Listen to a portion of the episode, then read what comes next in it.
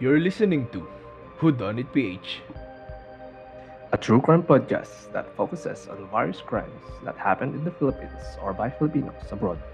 Topics may be heavy and dark, but will be delivered in a light approach.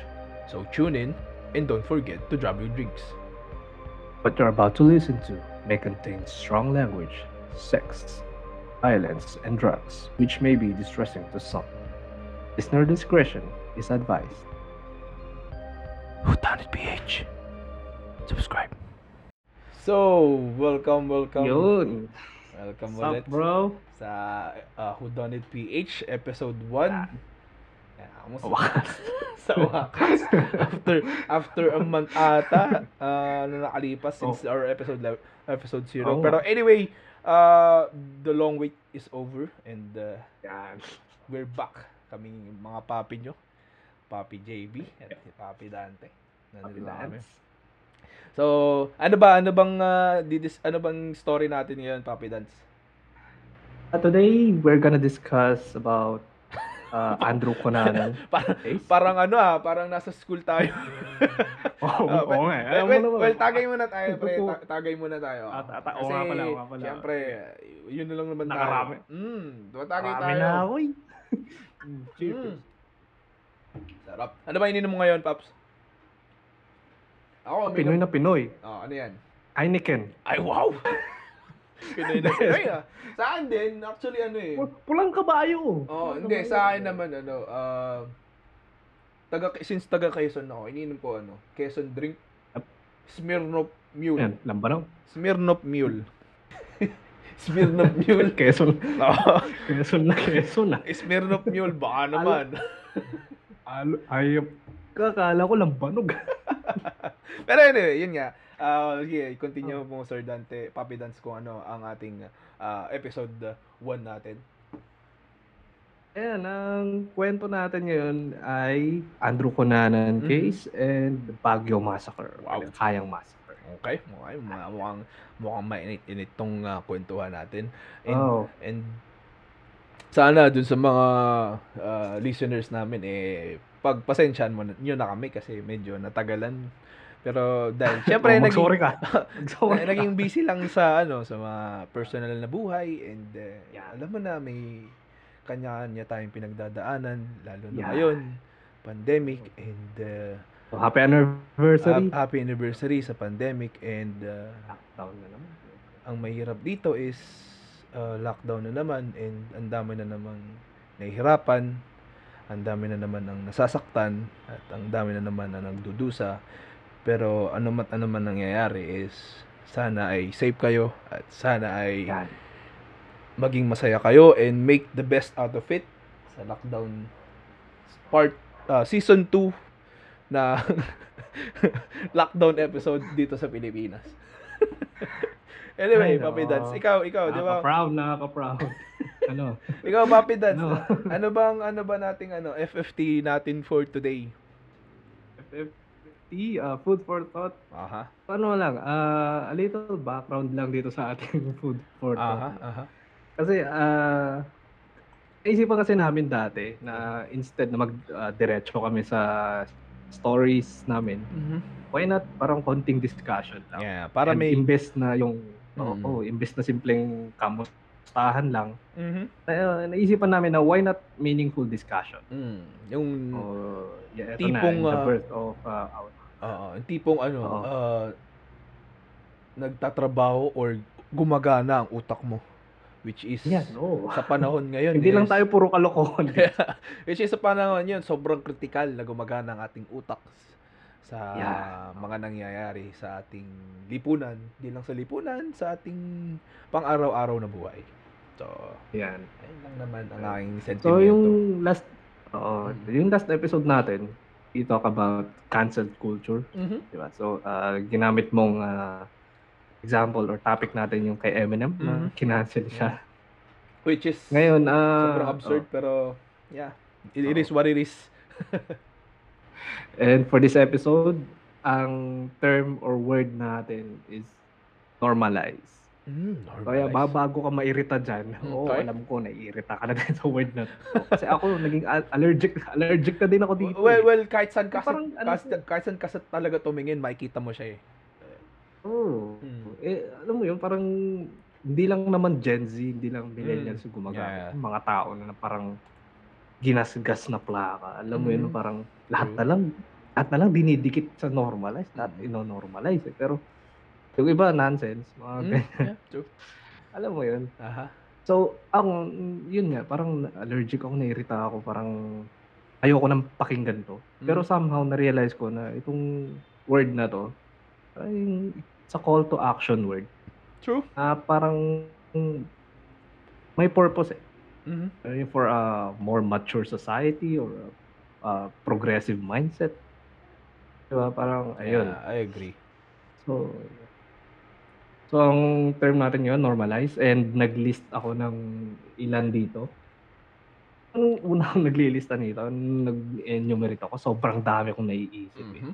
Okay, ano ba yung Ang mga... dami din nating. Ah. Ano ba yung mga dami- nasa listahan mo, Papi Dance? Wait lang, eh, kasi dati, di ba, dami rin natin natanong sa ating mga tropang Los Bastardos. Oh. Ang dami din, ano, ang dami din nilang sinuggest. Pero Yeah, yeah. kailangan kong inarrow it down to these four. Okay. Wala namang order kung, kung ano to. Basta sasabihin ko na lang kung ano tong mga Aha. pili ko. Mhm. So, gusto kong ano, ah, ikahon itong ah, itong discussion natin na normalize sa mga social taboos dito sa Pilipinas Mhm. na somehow ah, pinag-uusapan kasi parang awkward or parang uncomfortable ba. Mhm. Kaya nga natin ino-normalize eh, para Okay. mas maging okay yung society or, Mm. or yung mindset natin. Mhm. Okay, so first on my list is normalize doing things alone. Okay. True. like uh, eating in in in a restaurant or fast food Mhm. and sha- shopping alone, mga ganyan. Mhm. I get it, normal, di ba? Pero uh, people bat sanay. Parang bakit? Bakit parang Yeah. yung mga side glances, mga murmurs, mga ganyan. Yeah, yeah. Parang sasabihin nila, loner ka, wala kang jowa. Mga... Uy, grabe ah. Judge, me, judger, judger. Excuse me ah. Ah, Gusto ko lang mag-isa ah. ah, di, di ba pwedeng I enjoy my time alone? Diba? Oo, try nyo. Oo. Oo, kasi Ayan. ano personal experience. Mhm. Ako, 'di ba? Tayo, 'di ba, parang for a, for quite some time parang we're solo living eh. Mhm. Tayo, 'di ba? Parang Mhm. and uh, mas pinipili natin talaga mag-isang ito, lumabas, mag-mall, Yeah, yeah. mall, maglakad-lakad somewhere. mga Hindi, hindi ba momol yan, Paps? Hindi ba momol? uh, Hindi, hindi. ah, di ba? Mall, mall, mall. Just to be clear, mall, Mall. po ang sinasabi Mall. namin. Mall, Oo. yung mga bilihan, yung mga ganyan, mall. Oo. Mm. Supermarket, yan. Oo. O yung sort pa yung mag, uh, ano, mag-grocery mag-isa. Magmo-mall? Walang nagdidikta. Ay, okay, okay. Grocery. Okay, grocery. yes. Ayan, so personal experience, parang ano eh, may time na nakakita ako ng ano, mga Mm. side glances, Mhm. mga, mga, mga Eh, hindi naman, kulong-kulungan. hindi naman bago yun. Di- Well, hello, sa Pilipinas nga tayo nakatira. So, well, well dapat Yeah, nga hindi ganun. Kasi, syempre, meron tayong iba't ibang reason kung bakit tayo Yes. nag-isa. And, and, preference. Kumbaga parang preference. sabi nga nila, mind your own damn business. So, Okay, kung magalit. hindi naman, hindi naman ako galit. I'm, I'm, I'm, I'm just saying na Ayan. parang yeah, it's it's it's cool to do that kasi we have our own reason and to to Mhm. to, to to to normalize it kasi syempre ano, meron tayong hindi naman natin alam kung ano talaga yung pinagdadaanan, ano yung reason behind that. So we have Mhm. to keep an open mind as an individual kasi syempre who are we to judge? Yeah, di ba? Yeah. Mhm. Ah, nakita mo, 'di ba? Parang hindi naman sobrang big deal tong first list ko. Pero Okay. nakikita natin, napipicture mo kung gaano tayo ka Yeah. behind sa ating ah, pag-iisip. So, next on my list, ah, eto, medyo malala na to. Okay. Normalize having sex talks. Mm, okay. Yeah. Ito, sobrang, sobrang lawak kasi ng topic na to eh. Mhm. Ano, sobrang, ano din eh, medyo ma-issue din. Mhm. Kasi ito, ah, mula gender roles, Mhm. puberty, actual intercourse, Aha. pregnancy, sobrang lawak, sobrang lawak ng issue na to, tong sex talks na to. Mhm. Somehow, para sa akin, necessity ito na pag-usapan mula sa family, mula sa bahay, ah, mga relatives mo, sa peers, sa Yeah. school, di ba nga may sex education na, pinupush natin last Mhm. time. So, ewan ko kung bakit parang, di ba kung kunwari, pinag-usapan to sa school, parang may awkward silence, Aha. konting tawanan, Ah. parang na, napaka-uncomfortable Ah, na ah, okay. A- ako, ang, tabu talaga. a- ang tingin ko dyan kasi, um, kaya ganyan ang mindset natin Pilipino is, ah, nagsimula yan kasi syempre, we've been colonized by the Spanish eh. So, Hmm. which, in which, uh, na-colonize tayo because of Christianity. And Mhm. in terms of religion, yung sex kasi, medyo intimate siya na topic pagdating sa religion. So, nakuha natin yun na parang pinag-uusapan lang yung sex pagdating ng time na kasal na kayo ng magiging partner mo. Mm. Which is Oo. hindi tama. Kasi syempre, do, do siguro bef- before pwedeng tama siya kasi it's the sanctity of marriage din eh na parang gagawin mo lang siya on your magiging asawa. 'Di ba? And Mm. tama siya before which is yun, ganun naman talaga dapat pero kasi hindi din natin maikakaila na nagpo-progress na yung time and Mm. hindi din natin maikakaila na sobrang ang daming unprotected sex in which cause problems. Lalo na ang malala dito is yung mga bata, yung mga teenager, yung mga affected. Lalo na sa atin. oo. ah, na, Oo. ah, lalo na sa atin dito nakatira sa Pilipinas, which is a third world country, na kulang sa study, kulang sa ganyang usapin na dapat Mhm. mabigyang pansin ng lipunan kasi syempre buhay yung pinag-uusapan dito eh. Alam mo yun? Na parang yeah, masaya na magkaroon ng baby, magsaya na magkaroon bumuhay ng ng isang anghel. Pero hindi lahat ay may kakayahang mabigay ang dapat na buhay para dun sa batang bubuhayin mo. So, Mhm.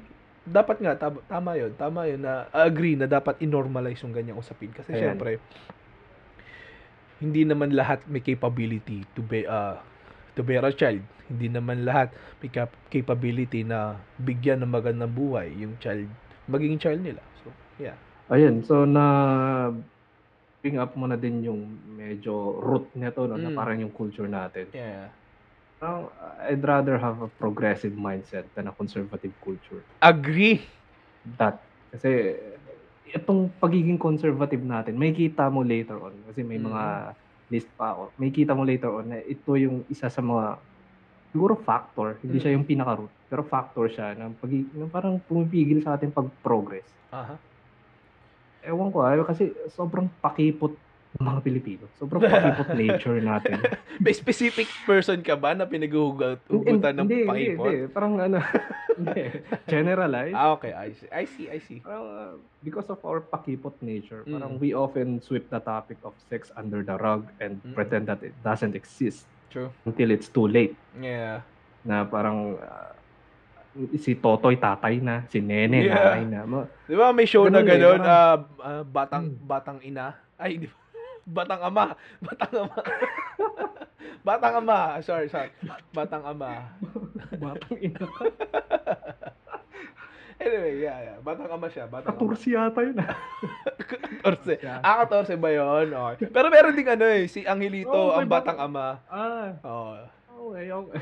Eh, which is nangyayari naman talaga yun dito sa Pili- sa Pilipinas. Meron nga akong ano, eh, tropa nung ah, high school eh. Though mas bata siya sa amin.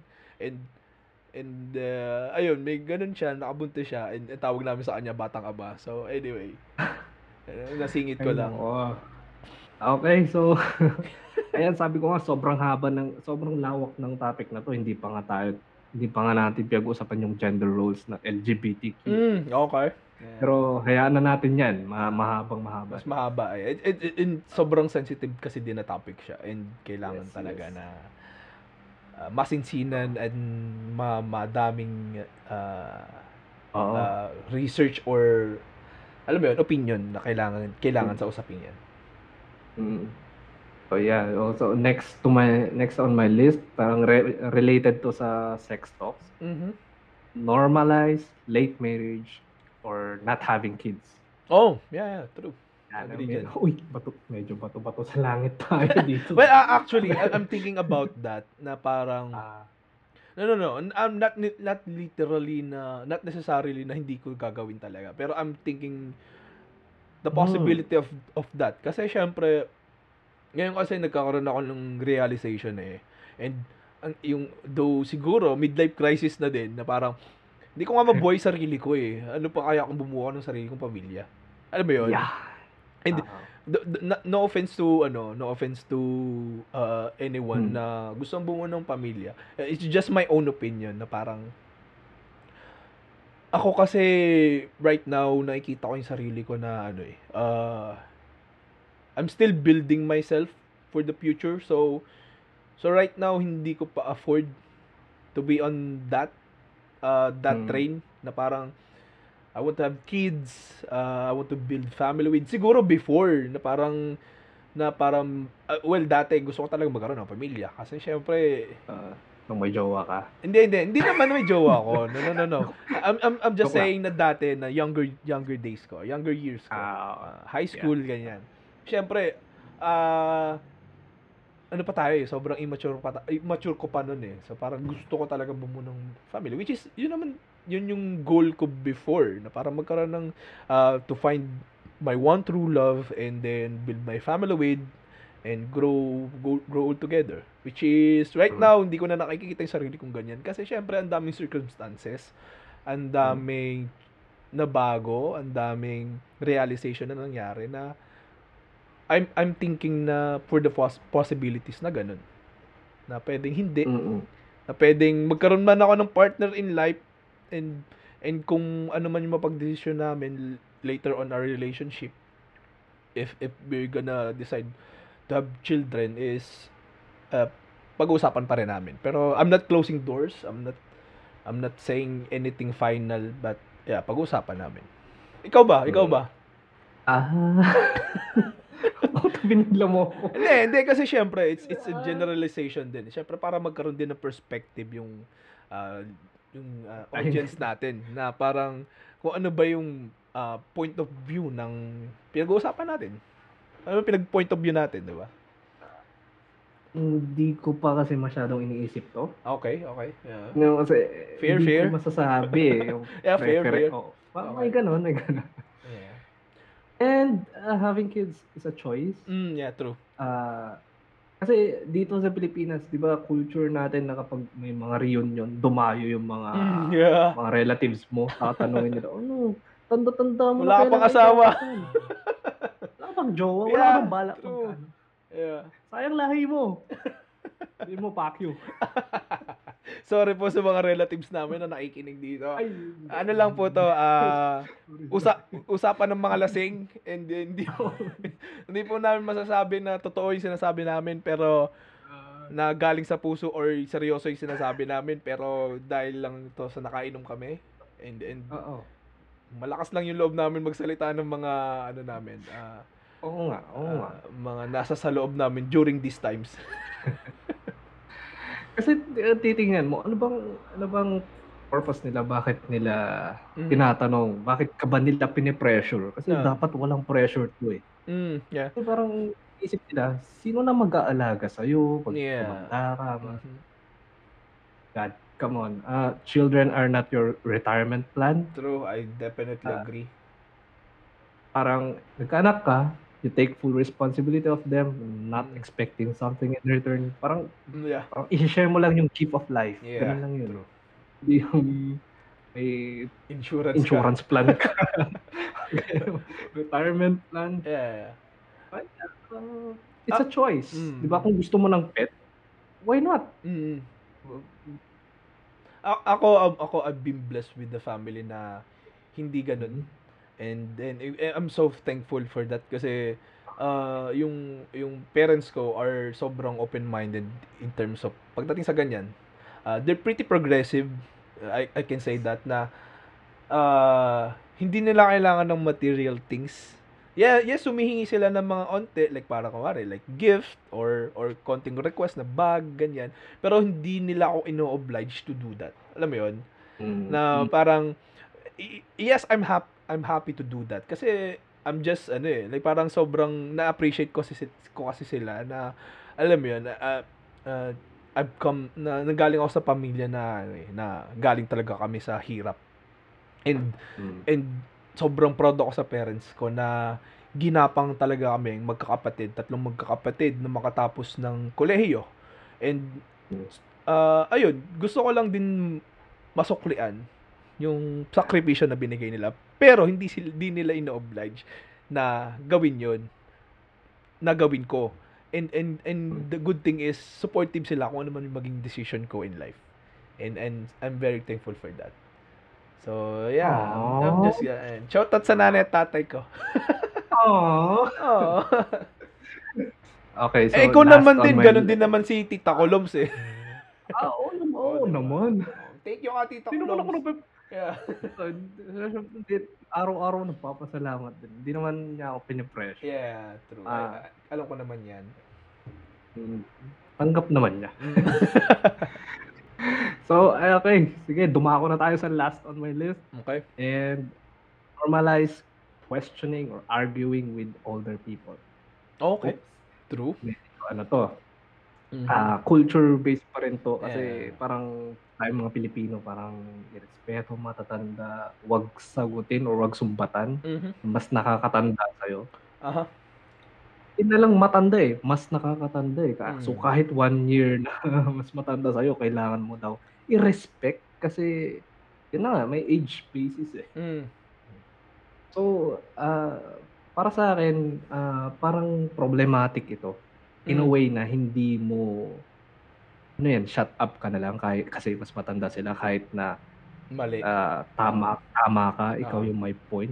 Mm. Kasi kailangan mo i-express yung Mm. point mo. Kailangan mo, kailangan mo, ano ba, kailangan mo i-point yung argument mo. Mm. Kung ano yung tama. Kailangan nilang marinig. Mm. Kailangan both ways yan eh. Yung discussion nga, di ba? Kailangan mong marinig. Hindi yung, yung mananahimik ka na lang. Mm. Mm. Pero, siyempre, sabihin mo in a nice way. Well, true. Hindi yung, oh, make your argument stronger, not your voice Yeah, louder. actually it's an art.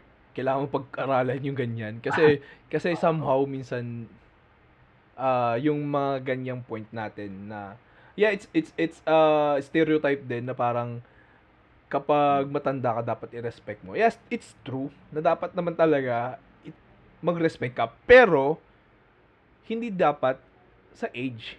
Like parang everyone should be respected equally Yes. Alam mo yun, na parang ah, hindi dapat ganun eh, na parang kung mas matanda ka, dapat irerespeto ka. Irerespeto kita kasi tao ka and karapat dapat kang irespeto. Yun lang Oo. yun. And and yun din yung mahirap na parang paano mo i-voice out yung point mo in in a way na hindi siya ma-disrespect or ma-misinterpret. So, yeah, kailangan mo din ako ang, ang dami kong experience regarding that. And and and hindi ko alam din minsan kung paano ko i-voice out yung uh, side ko. Pero ngayon kasi just a quick tip lang. If if hindi mo ma-compose yung uh, gusto mong sabihin, tumahimik ka muna and pabayaan mo siyang makatapos. And be respectful din na bago niya sa bago mo sabihin yung dapat mong sasabihin is patapusin mo muna siya and uh, makikita mo na kapag nagsasalita ka na magiging open-minded siya kasi syempre wala na siyang masabi na, tapos na tapos niya nang sabihin yung mga dapat niyang sabihin so Mhm. it's your turn so uh, uh, yung tip ko lang yun kasi ang dami kong experience with regards to that eh. Oh, In short, you listen first. Oo, Kasi listen first. sobrang critical din ng ah, listening eh. mm, true Ayan, so nasabi ko kanina na parang ano 'di ba na yung pagka-conservative natin, eh, factor to na nag-hihinder ng progress. mhm Kasi itong ah, questioning or ar- arguing with older people kasi eventually parang nagiging factor na to pag lumaki tayo eh. mhm Kasi uh, nakikita mo ngayon, yung nangyayari ngayon, we are afraid of criticizing the authorities. true parang ano na lang eh, shut up ka na lang. Parang wala tayong magagawa, di ba? Mm. Parang ganun eh. Mm. Which is wrong. Which is wrong. Kasi etong word kasi progressive, parang parang history taught us na ito ay may connect Mhm. connection sa mga leftist group. Mm. Pero somehow, sabi ko nga kanina, I'd rather have progressive mindset Mm. than uh, conservative culture. Mhm. Yeah, true. Kasi uh, nakukontento tayo sa kung ano yung binibigay nila. Mhm. Hindi tayo nagde-demand ng kung anong deserve natin. Okay. Dahil nga from our roots dito na tinuruan tayong uh, tumahimik na lang, na respeto ang matatanda or the authorities of that. Mm.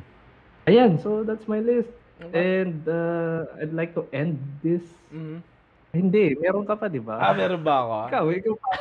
ano, ano mo i-share mo? ako, uh, I'll just keep it. Apat yung apat lang sa akin. Uh, I'll just keep it short. Uh, I have only two uh, things to normalize. It's it's being woke and being weak. Okay. Ooh. Woke uh, in the sense na we have the ano eh, we have the information, we have the knowledge at our disposal. Eh. And wag tayong ano, wag tayong mahiyang gumamit ng information to arm ourselves for the information kung ano man nangyayari uh, on our surroundings, on our environment and and the current events na nangyayari. I just want kasi syempre, ang dami kasi ngayon na parang pag sinabing woke kasi sa Twitter is parang cringe people na parang walang sense yung pinag-uusapan nila but it that it doesn't translate to that eh yung word na woke eh it means na you're aware with your ano eh with your current events with your society and everything. And and alam mo yun parang hindi, hindi ka walang alam. Hindi ka mangmang. Yun. Yun yung pinakang term doon and the second one is uh, to normalize being weak sometimes. Kasi there are times kasi in our lives na we can feel weak. And it's normal na we get burned out, uh, we get sad with our experiences and it's normal and and, and ako kasi ang dami kong kaibigan and uh, kakilala na and ako din on our personal opinion, ah personal experience na minsan I feel weak uh, na parang na I feel burned out na hindi ko alam kung anong dapat gawin and gusto ko lang mahiga, gusto ko lang matulog. And it's normal to feel that way. And, and kasi we live in a society na ano eh, a- ang daming nangyayari and minsan na overwhelm tayo with with with those. eh. And the thing is, uh, inormalize natin yung pagiging weak but make sure na bumangon tayo. Kasi wala, we, we owe it eh, we owe to ourselves na to make our our life better.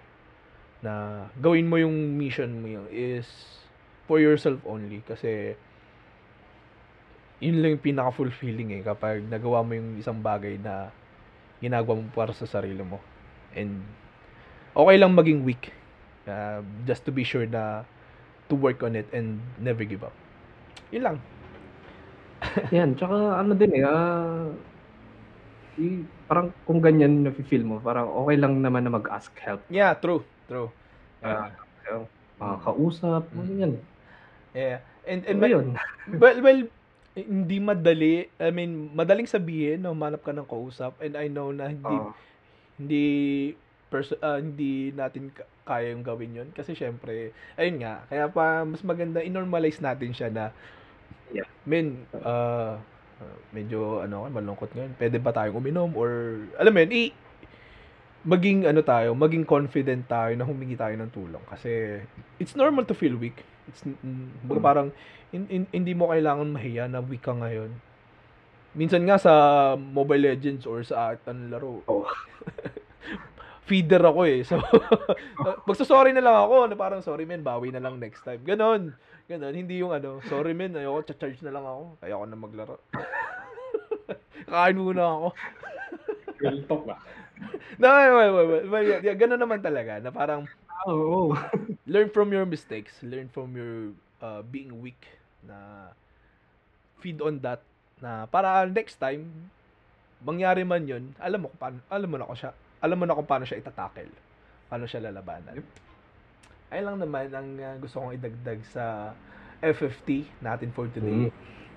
Ayun, ah, gusto ko lang isingit for the last time. Mm. Nakita ko lang kasi may nag-tweet. Eh. Oh, may nag-tweet? Ah, oh, may tweet. may nag-tweet? Sabi niya, Okay.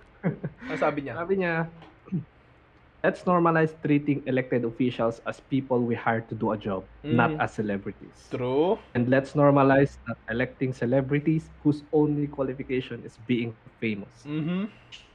Time. Time. well, timely and accurate. With the current events na nangyayari ngayon. Oh, siya. Unessential lang lugaw. Okay, okay. Pati yung ah, McDonald's, isa tapat mo lang naman kinuha eh. Okay, anyway. It's a long conversation with our list of frustrations with our Oh. current society. So, Okay. simulan na natin. Uh, tagay muna, tagay muna. pre. Okay, Tagay. tagay, tagay, tagay. Cheers, cheers. Okay, sino ba mauna sa sa ating Ikaw na. Ako ba? Okay. Oh, ladies first. wow. so I'm a lady. Anyway. Okay. Sige. Ah, ganito. At ah, ngayon pag-usapan natin ah, napa- well, nasabi na namin on our episode 0 na pag-usapan natin si Andrew Philip Cunanan, the Pinoy Evil Genius and Baguio Massacre. And today, I'm your boy.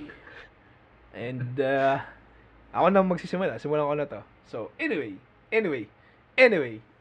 Okay, si Andrew Philip Cunanan ay isang ano ba, one-fourth Filipino, I, I can say, na ganun. In which, in our culture naman talaga is, kahit gaano ka liit ng drop ng pagka-Pinoy mo, basta may Oo. drop ng dugo ng Pinoy ka, Pinoy ka. Ano naman yun eh. Anyway, kaya ako nasabi, kaya kaya na kaya ako na-categorize na Pinoy si Andrew Philip Cunanan is because yung tatay niya na si Modesto Cunanan is a half Filipino retired Navy veteran na naging stock stockbroker and ang kanyang nanay na si Mary Ann Sichila na housewife and reli- religyosa. And Andrew Cunanan is pinanganak siya noong Oct- August 31, 1969. Bunso siya sa apat na magkakapatid.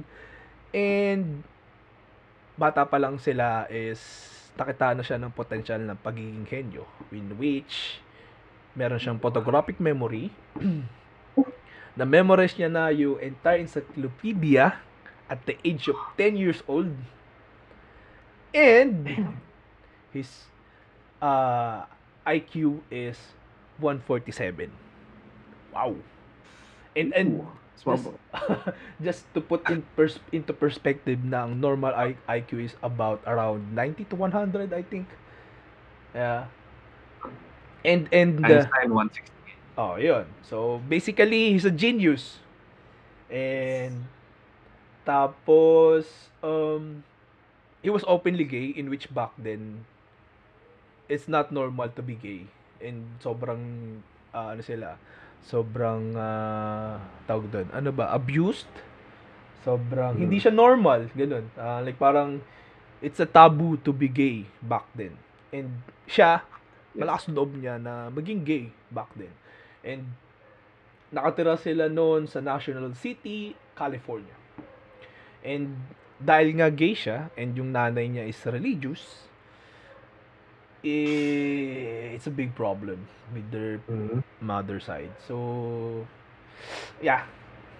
Anyway, she, she, he could care less naman sa pagiging gano'n ng family niya. And, and, yun na. Anyway, yung tatay niya kasi since is a stockbroker. Back then kasi yung pagiging stockbroker, yun yung nag, ano eh, nag, uh, uh, nag-boost sa kanilang, uh, in terms of, uh, paninirahan, yung status sa buhay. Yumaman sila, in a way, and yung tatay niya kasi, yun yung one of his similarities with his father eh. Pareho silang ano, materialistic na tao. So, Oo. wow, may uh, bumibili sila ng kotse, ng mga branded na damit, branded na anything. And dahil din sa pagiging stockbroker ng tatay niya, ah, nakalipat sila sa sa isang magandang uh, school. Siya naka, naka nakapag-enroll siya sa isang private school na sinasa ang ang pangalan ng school na yon is La uh, the Bishop School in La Jolla, California in which a, it is it is a private school in which yung mga estudyante estudyante doon mga anak ng uh, milyonaryo, anak ng business tycoons. Alam mo 'yun, na parang lahat ng mga kasama niya doon is mas mayaman sa kanya. Technically, mas mayaman sa kanya.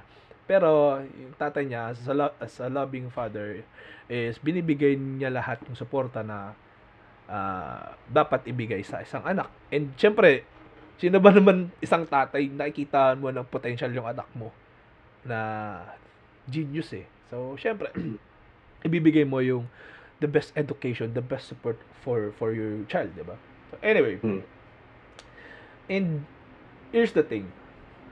Bata pa kasi uh, Andrew Conanan, nakikitaan na siya ng pagiging sociopath and pagiging ano uh, liar and progressive liar and ito yung ito yung pinaka absurd na narinig ko kasi uh, yung mga one one lies na nasabi niya nung bata nung nasa school pa siya is yung tatay daw niya is a uh, Israeli millionaire and uh, Fifth Avenue aristocrat.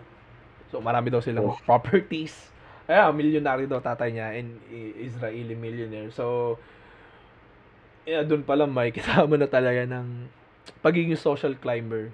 And hindi mo mm. din siya masisisi kasi syempre ano eh, uh, yung mga classmate mo eh, is mayayaman eh. And, and, and the fact na sobrang yaman ng mga uh, kaklase mo and gusto mong during at, at during that age there's uh, ano eh gusto mo talagang mag-fit in sa kanila and mm, mm. to find your ano to find your place din within your peers din so hindi ko din masisisi siya pero I'm not saying it's right to do that but I'm saying that I understand what he's trying to do kasi gusto niya mag-fit in but anyway dun pa lang is nakikitaan mo na ng kuku. anyway, dahil matalino siya and and uh, yun nga, IQ niya basically is a genius. 147 IQ tapos alam mo yun, uh, photographic memory. So anyway, ikaw ba Paps? Ano ba yung ano uh, nakalagay sa yearbook mo nung high school? Uh, curious lang ako. high school. Curious lang ako. Kasi yung sa akin kasi walang kwenta. Hindi ah, naman sa walang ano walang hindi naman sa walang kwenta kasi back then kasi nung high school ako. Ah, uh, 'di ba ang usual naman sa mga high school kasi normal, I mean, I'm just a normal student na uh, kung ano yung maisipan ko, yun ang ilalagay ko. Anyway, back then kasi I'm I'm torn between kung anong career yung uh, uh, ipopursue ko before. And yung well na influence na influensyahan ako nung kuya ko nung panganay kong kuya na in demand daw yung pagiging ECE. So, yun yung nilagay ko sa hmm. yearbook ko to be a successful ECE. So, yeah, walang kwenta. Anyway, hindi at uh, long story short, iba naman yung naging nangyari and and hindi naman uh-huh. and uh, kung di naman nangyari, hindi ko naman ako nakilala, hindi ko naman hindi naman ako ganito, ganyan. Yeah. Anyway, it, it, it turn it turned out well din naman. So hindi ko din naman hindi naman ako nagsisisi doon. So anyway, ikaw. Ah, uh, hindi ko talaga maalala. Ewan ko kung may nilagay din ako ha. Eh, mm-hmm. Maalala eh, parang iba-iba kasi eh, face ng buhay noon. Parang at, at this point, parang ito yung gusto mo. Mm, parang okay. later on, iba na naman, ganyan-ganyan. marami akong nagustuhang, marami akong pinangarap, mm-hmm. pero Ewan ko eh. Iba-iba yung napuntahan ko. Pero okay naman. Mm, okay. Wala rin akong pinagsisisihan. Uh, masaya naman ako. okay, okay. Ay, okay, anyway, kaya ako naman nasabi yun kasi one of uh, Andrew Conanan's uh, story or is uh, yung quote niya on his yearbook back in high school na it's a Latin Latin ba to or French phrase? Uh, I'm sorry kung ma-butcher ko yung uh, statement. Ap-. Apremo de le deluge. Ah, so anyway, yung yung ah, yung ibig sabihin lang naman nun is after me the flood. Oh, malalim, Oh. deep. So parang ah, base sa nabasa-basa ko is um baga parang I'm going out with the bang. 'Yon. Alam mo yun? Na parang pag-uusapan ako even patay na ako or ah, meron akong pasabog. Alam mo yun? Ganon. So, after me, the, after me the plan. So, anyway, anyway. So, and then, he moved to San, uh, to San, Cali, uh, San Diego for his college degree in University of California. And he majored in American history, uh, but eventually he dropped out two years later. And Ayan, tapos eventually nag-move siya sa San, ah, San Francisco. And then doon na talaga siya naging wild, nag naging which in which mas open mas open yung gay community doon and ah doon na siya nag-start partying and though nag nagpa-party naman siya before that sa sa San Diego during his college days but doon kasi sa San Francisco mas open yung gay community and mas ano and doon natuto siya mag-drugs and uh, alam mo yun, partying all night, inom, drugs, blah, blah. And doon sa mga party na na yun, uh, doon nagsimula yung MO niya. Kasi syempre, ano siya eh, uh, social climber siya. So, to, to, to support his social climbing, uh, he became a, ano, um, drug dealer in a way. So, na-involve siya sa drugs. So, syempre, ikaw ang drug dealer. You're the center of the party. Tapos, good looking ka pa. Tapos, matalino ka pa. And may charisma ka. So, lahat ng tao we wants to be friend you. Alam mo yun? Ba, parang ikaw yung center of attention eh. So, anyway, uh, ito yung malupit. Mm. Ito yung malupit. Ginamit it, ginamit niya yung intelligence niya, yung photographic memory, to lure uh, closeted millionaire men na Oh. matatanda. Mga older men na na para perahan. Yeah, pero ang, ang malupit kasi dito, he used his photographic memory. So, kunwari, merong isang matandang lalaki na pasok sa criteria niya. Uh, i-research niya yun. So, kumare, merong, may, may, meron dong ano, kumare, ang interest ng lalaki or nung dirty old man na yon is, ano, uh, orchids. So, he's gonna study all types of orchids para lang, alam mo yun, para he will feed on that interest eh, na parang, which is gano'n naman talaga when you're courting someone eh, na parang, Mm. yung similarities nyo, dun, dap, dun kayo unang nagkiklik, di ba? And ganun yung ginagawa niya. So, he, he researched, uh, baga parang, ini-stalk niya yung isang, ano, isang target niya. And, and, he, he, he's gonna feed on your weakness. Yeah. Na parang yung similar, oy, similar tayo, ganito, ganyan. Oh, yung mga ganito. Alam mo ba, nakakita na ako ng ganitong orchid dun sa ganito, ganyan. Ay, ano ba yung favorite orchid mo? Mga ganun. Ah, kanya lahat. Oo. So, galing ah. yun. So, basically, sa gigolo na pineperahan niya yung mga matatandang mayaman na bading and one of uh, one of na millionaire na na naging sugar daddy niya is uh, Norman Blackford in which a binibigyan siya ng average monthly allowance na $2,000 per month. Back then, sobrang laki nun. Monthly yun, na. Monthly. $2,000 per month. Kotse. What? Yeah. Kotse. Tapos, vacations, New York City or Paris para lang mag-dinner on a private plane. Ganun lang naman yung mga MO niya. Yan lang naman yung Mga oh, yung mga simple lang naman. Ah, kakain uh, daddy gusto ko kumain sa New York on, on that ano five star restaurant ay ah, actually um, kumain na tayo doon kahapon eh pwede bang sa Paris naman doon ganun ganun ganun Ganon yung ano. Ang simple naman. Oo, sobrang simple. And and and one of uh, my fascination with with him din kasi is is uh he can ano eh, he can describe kung ano yung nakain niya on that specific day.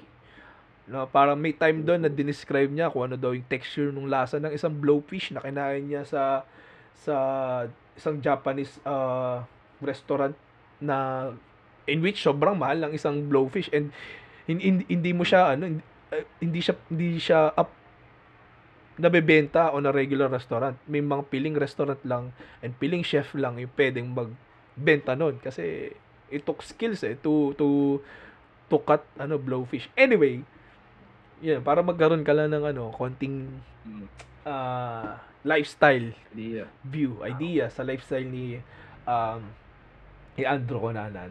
And uh, yeah, i-take note mo si Norman Blackford. Uh, and we're gonna go back to that. And anyway, nung uh, well, dikit sila ng tatay niya ni Andrew Conanan at saka ni Modesto, ni paring Modesto. Anyway, by that time kasi si Modesto is he flew back to the Philippines kasi kinasuhan siya ng asawa niya na dami na daw silang ano uh, basta nagkaroon sila ng problema within his job so na force si ano si Modesto Conanan to go back to the Philippines and since close sila ng tatay niya ni Andrew Conanan is he wants to check uh, Modesto kung anong estado niya sa buhay ganito ganyan.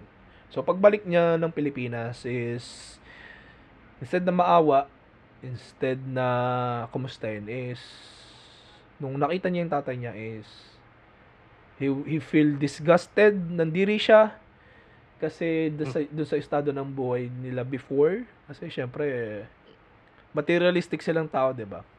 And hindi mo din sila masisisi kasi from rags to riches sila eh, then sobrang hirap ulit. So ayun. Basically before nung umuwi yung tatay niya iniwan si iniwan ni Modesto yung family niya. Nabuhay lang sila sa food stamps. So di mo din masisisi yung pagiging uh, yung yung galit. Kasi syempre you reap what you sow eh. So, yeah. Eh, yeah, anyway, uh, ayun lang naman yung uh, konting background sa sa buhay ni Andrew Quanana na parang yeah, is, is basically a genius. And yun. Ito pa pala. uh, he's into S&M. So, Ano yung S&M? Okay. For the sake of listeners, ah, alam niyo yung ano, ah, Fifty Shades of Grey, pero much harder. Oh, okay. Okay. Mga, mga rough, mga ganun ba? Mm, yeah, yeah. So, may mga nasabi pa nga doon na uh, he likes to direct S&M, so porn, porn siya. So, Mm. but uh, gay, men to men, guy to guy. So, it's rough sex. So, he's into that. Mm. So basically, siguro yung mga sugar daddy niya, ganun yung ginagawa nila. I'm not Oh, mga wild talk. I'm not judging, but it seems that way, right? So anyway, uh si Ad, si Norman Blackford kasi is a very influential uh, na tao and and uh, si uh, si Andrew Cunanan kasi because of Norman Blackford nakapasok siya sa isang fraternity for uh, exclusively for gay gay people na sobrang successful mga mayayaman na gay na closeted kasi 'di ba nga back then kasi hindi naman accepted yung pagiging gay and especially kung mayaman ka tapos kung ano nasa government ka or nasa army ka tapos bading ka you get discriminated, 'di ba? So anyway, merong secret fraternity na nasalian si Andrew Cunanan because of uh, Norman Blackford, which is the Gamma Mu. So it was a Fort Lauderdale-based fraternity uh, consisting of successful, older, and mostly closeted gay men. The fraternity was founded in 1967 by a travel agent named Clip Pettit and the per, per anyway, yun nga, puro bading sila. And to put into perspective, meron silang ano, monthly meeting na Mhm. get together, parang ganun, party. Pero ito yung catch. Dahil mayaman sila, sa iba't ibang famous city sila nagmi-meet. Wari Paris, Ooh. o kaya naman Dubai, or San Francisco, or California. Ganun, ganun yung secret society nila.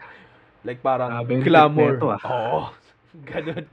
Ganun ka-glamour yung life ni Andrew Cunanan because of his sugar daddies. Though hindi lang naman si Norman Blackford yung naging sugar daddy niya before kasi marami pa rin. Pero si Norman Blackford kasi yung nag-pave ng way sa kanyang connections in life and siya lang din yung medyo na-confirm in a way. And and so anyway, si ayun, ayun nga since meron meron siyang ano, meron na siyang ah, connections in life. Ah kaso since he's into drugs, medyo dumating yung time na hindi na maganda yung ah, katawan niya. Siyempre, alak din, ganyan. So, yung mga sugar daddy niya, ayun na, ayun na sa kanya. Kasi syempre, Mm. hindi na siya yung before. Kasi good looking kasi si Andrew Cunanan eh. And siguro dahil nga nasa dugo din ng mga Pinoy yun. Alam ko naman. Oo naman, di ba? Nasa dugo din ng mga Pwede. Pinoy yan na parang, alam mo yun? Unique eh. Mm. Anyway, anyway. Uh, so, anyway, yun na nga. Medyo nagde-deteriorate na yung, yung looks niya. So, siguro, yun na yung naging start ng downward spiraling spiral niya sa buhay. Na nawawala na siya ng pera, ganyan. But anyway, he still goes to party on, on a regular basis. And then, his first victim happened on April 27, 1997 is so ito na nagsimula na yung killing spree niya back then. So his first victim was Jeffrey Trail who was beaten to death with a claw hammer. And claw hammer yung martilyo natin sa bahay yun. Yun yun. Ganun so imagine and ito pa yung malala Jeffrey Trail was his best friend. And he was a Naval Academy graduate at Annapolis. And he was his best friend. So, anyway, di ba nasa San Diego siya, um, ang San Diego si Cunanan. And his best friend is based on Minneapolis. So, uh, he flew there on April 25. And, syempre, since, uh, uh, andun lang din naman siya to to to to meet him eh. Di nagkita-kita na sila kasama ng boyfriend niya noon na ah, ex-boyfriend ko na, na na si David Madson. So which is dun din based sa Minneapolis and nagkaroon kasi ng rumor before na naririnig si Andrew na pinag-uusapan siya ni Madson and ni Trail ng hindi magaganda in which like ano yun, like chismis. Though di, di naman confirmed pero siguro nakarating kay Andrew yun in which hindi niya nagustuhan yung ganun. Like parang ikaw ba naman pag-usapan behind your back? Syempre and Mm. ex ex mo pa and best friend mo pa yung nag-uusap. So kinda ah, alam mo yun nakaka-disappoint Anyway, back then kasi si Jeffrey Trail is meron siyang boyfriend na pangalan is si Hackett. Uh, anyway, an- nung time kasi na yun, uh, Andrew, natulog siya sa bahay ni Trail Saturday. Tapos, ano, um, the next day, nowhere to be nowhere to be found na si Trail. Anyway, Mm. ah hindi naman doon na hindi doon na hindi na, hindi doon yung twist na Mm. tagpuan yung katawan ni Trail at two days after sa loft condo ni ah sa loft condo ni David Manson which is which is his ex-boyfriend ex-boyfriend ni Hmm. Kunanan and syempre ikaw yung jowa ni Trail eh. So parang magwo-worry ka na dun na parang bakit nawala na lang siya bigla. And, and ang, huling sabi niya is ano, ma- magkikita sila sa isang gay bar sa nung gabing yon kasi birthday nga nung ah, nung boy, nung boyfriend ni Trail na si Hackett. So hindi siya dumating and siyempre nag nag-worry na siya so tumawag na siya sa mga pulis ganyan. Tapos pinepage niya pa nun si ano si Trail but nowhere to be found si Jeffrey Trail. Anyway, ah ayun na nga hindi nila alam patay na pala si Jeffrey Trail which is beaten to death nga ng gamit yung mat- martilyo. And ayun, ito naman ah, si David Madson, 'di ba ex niya? And Mm.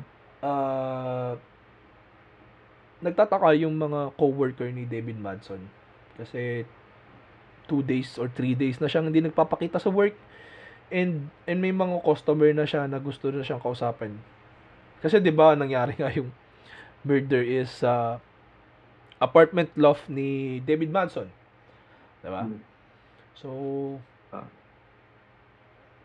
bak so syempre mag, magtatanong na yung mga tao, ba't hindi pumapasok? And sobrang unusual kay David Madson yun na hindi siya pumapasok sa trabaho. And so, ang nangyari, yung coworkers ni David Madson is pumunta sila sa sa apartment ni David Madson. And pagpunta nila doon is kinatok nila and then yung as, may aso kasi si David Manson and ang ang malapit doon normal na normal na tag dito normal na reaction ng isang aso pag may tao may parang alam mo yun Mm. tumatahol pero hindi yung tahol na aggressive alam mo yun Mm. Anyway, uh, yung based dun sa uh, dun sa mga ka- ka- coworkers na kumatok dun sa bahay ni Madson, may narinig silang nagbubulungan na wala namang sumasagot. So, technically andun pa sila. And nandun pa yung katawan ni well, technically Mhm. patay na si Jeffrey Trail noon. And it, it, it was his body was found sa likod ng sofa. Tapos blood everywhere kasi nga ah, pinalo siya sa ulo ng martilyo. Mm. Anyway, uh, two days after May 28, ah, hindi, ah, several days after May 28, 1997, um, Andrew Cunanan killed his second victim, which is his ex-lover, David Madson. Na, yeah.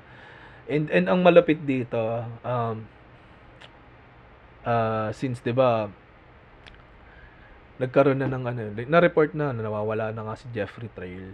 Tapos, na-found yung body ni Jeffrey Trail sa apartment ni ni David Manson kasi meron ngang report before nung araw na yon na nag-match sa ah, facial features ni Kunanan and syempre may connection sila eh. Sila magbe-best friend sila eh. So, ayun, may report yung kapitbahay, mga nasa above apartment ni David Manson na nung, nung gabing yon na may nagsisigawan dun sa apartment ni David Manson na get out of fear basta nagmumurahan alam mo yun typical so Mm. kung ikaw yung kapitbahay talagang mag ano yun mag-iisip ka na kung ano man kahit ah, kahit gusto mong i-ignore yun kung hindi ka chismosa Ah. Ah, Siyempre, i- i- hindi mo mapipigilan ano 'yun? Ah, hindi ma ma maging curious sa nangyayari na 'yun.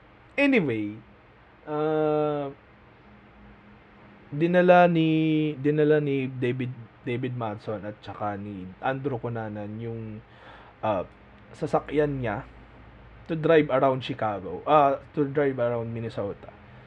So, nag-drive-drive sila, ganyan. Tapos, May 28, 1997, ah natagpuan yung bangkay ni David Madson sa isang lake on the shore of East Rush Lake. Putang hirap bang din. On, on Rush City, Minnesota. So, ayun.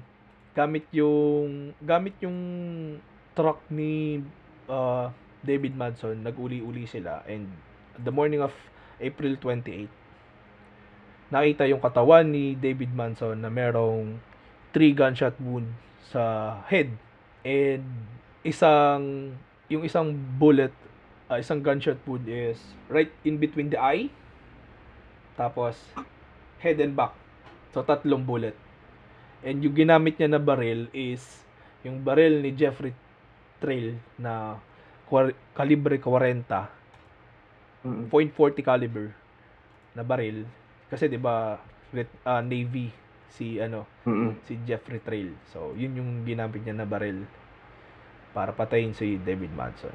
So, yeah, yun yung nangyari. So, nagkaroon na ng ano, nagkaroon na ng prime suspect ang mga pulis nun. No? Kasi, syempre, Mm. before kasi si Madson yung pinipin eh. Kasi, syempre, sa apartment niya nangyari yung crime eh. So, sino ba mag, maging prime suspect doon sa murder ni Jeffrey Trail? si si David Madson kasi sa kanyang bahay yun. So anyway, since meron ng connection, nagkaroon na sila ng ano, target. Pero anyway kasi, hindi yun yung pagkakakilala nila kay Andrew Cunanan. Back then kasi nung nagpa-party-party si Andrew Cunanan, yung pakilala niya sa kanyang mga ah, mga friends and ano is his name was Andrew Philip De Silva. So, Ah. Yeah, meron Ah. siyang nickname. Kasi syempre kasi, yun nga, dahil na-disappoint siya dun sa tatay niya, he remade himself. Parang brand new, like Andrew version 2.0. Ganon, like parang, yeah, Ah. anyway. Ang pangalan niya is ah, Andrew De Silva, Andrew Philip De Silva. So, hindi alam ng mga friends nila na ano, mm, na parang hindi yan yung tunay nila ng pangalan. So, nung nuluma- yung lumabas yung news, na parang, I think I know that guy nung nakita niyo yung picture kasi syempre nagkaroon na ng wanted poster eh. So, and nagulat sila na hindi pala yun yung real name niya. So, anyway, gamit yung sasakyan ni Madson, nag-drive siya papuntang Chicago in which Mm. doon na nakit doon na niya kinlaim yung third victim niya which is Lee Miglin isang business tycoon real estate and he was 72 years old back then and he was founded on his garage in a brutal crime scene na yung ulo niya pinalibutan ng duct tape ang ang ang meron lang butas doon sa ilong para makahinga siya and he was bound Mhm. yung kanyang limbs so nakatali yung kamay at paa niya Mhm. tapos he was stabbed multiple times with a screwdriver sabi doon sa report is 20 times and ginilitan siya gamit ang isang ah, lagare. So, basically, it's a torture. Oo. So, ah, kung makikita niyo yung picture, uh, like, like, Ah. ah, hindi ko alam kung totoong picture yon but, but, eh, yun yung, well, imagine mo na lang yon Ah, nakatali yung buong, ah, buong, ah, ah, naka-cover yung buong mukha niya with, with duct tape and nakatali yung kamay, kamay at paa niya. Tapos, ayun, natagpuan siya sa garage. Tapos, multiple stab wounds. Tapos, ginilitan gamit yung lagari. And lagari, hindi naman siya ganun katalas, di ba? Like, parang ramdam Oo mo siya na parang, so, talagang grabe yung hirap na pinagdaanan ni Lee Miglin. And 72 years old lang siya. Damn! Anyway, Lee Miglin was supposedly to pick uh, his husband sa airport kasi yung ba ah, nasa ano eh ah, si yung asawa niya kasi galing sa isang vacation and ang usapan kasi nila is susunduin siya ni Miglin eh, dun sa dun sa bahay. Ah dun sa airport. Anyway hindi dumating si Miglin si Lee Miglin and so ang ginawa ni nung asawa niya is umuwi na lang. Kasi and and ang ang ang, ang nagtaka siya kasi bukas yung gate tapos, hindi niya makahanap si Miglin. Makyat siya ng kwarto. Tapos, wala siya. So, tumawag na siya ng, ano, pulis. Kasi baka nga daw may robbery na nangyari and nowhere to be found si Miglin. And then dumating yung police and ang dami nilang na-discover na medyo disturbing. And Mhm. natulog pa si Andro Conanan nung gabing yon sa bahay nila, sa bed nila.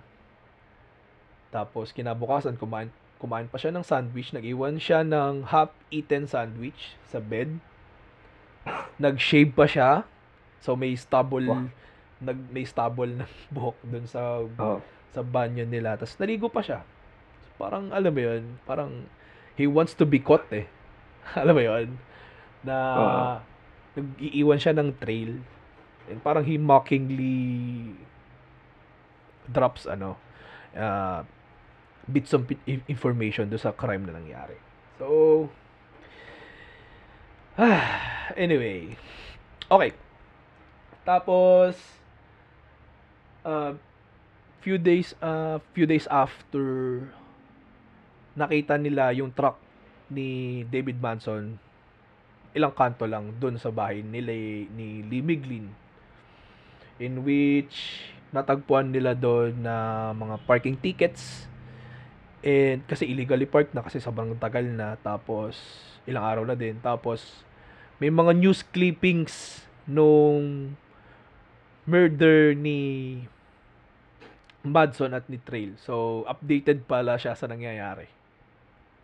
So Mm. ayun. Ah. So kasabay ng pagkawala ni ah ni Andrew Cunanan is kasabay din nawala ng kotse ni Miglin na isang ah, Lexus Green which is a sports car. So ah, meron na silang ano target. meron ng target yung mga po- police for manhunt which is na-discover na nila yung sasakyan na nawawala and yung plate number kasi nga 'di ba may details na.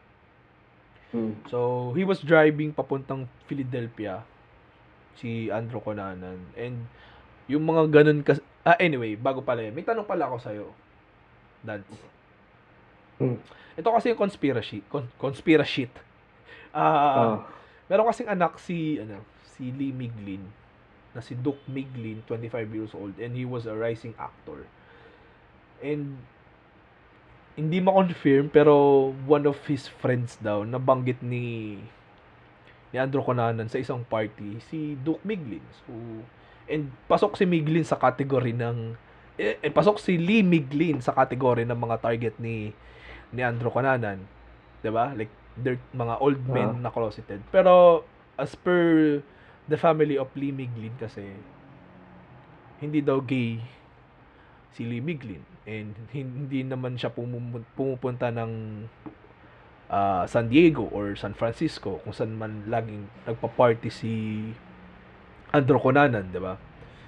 So na-connect si Duke Miglin kasi sabi nga ng mga kaibigan nila is nabanggit si Duke Miglin sa isang conversation.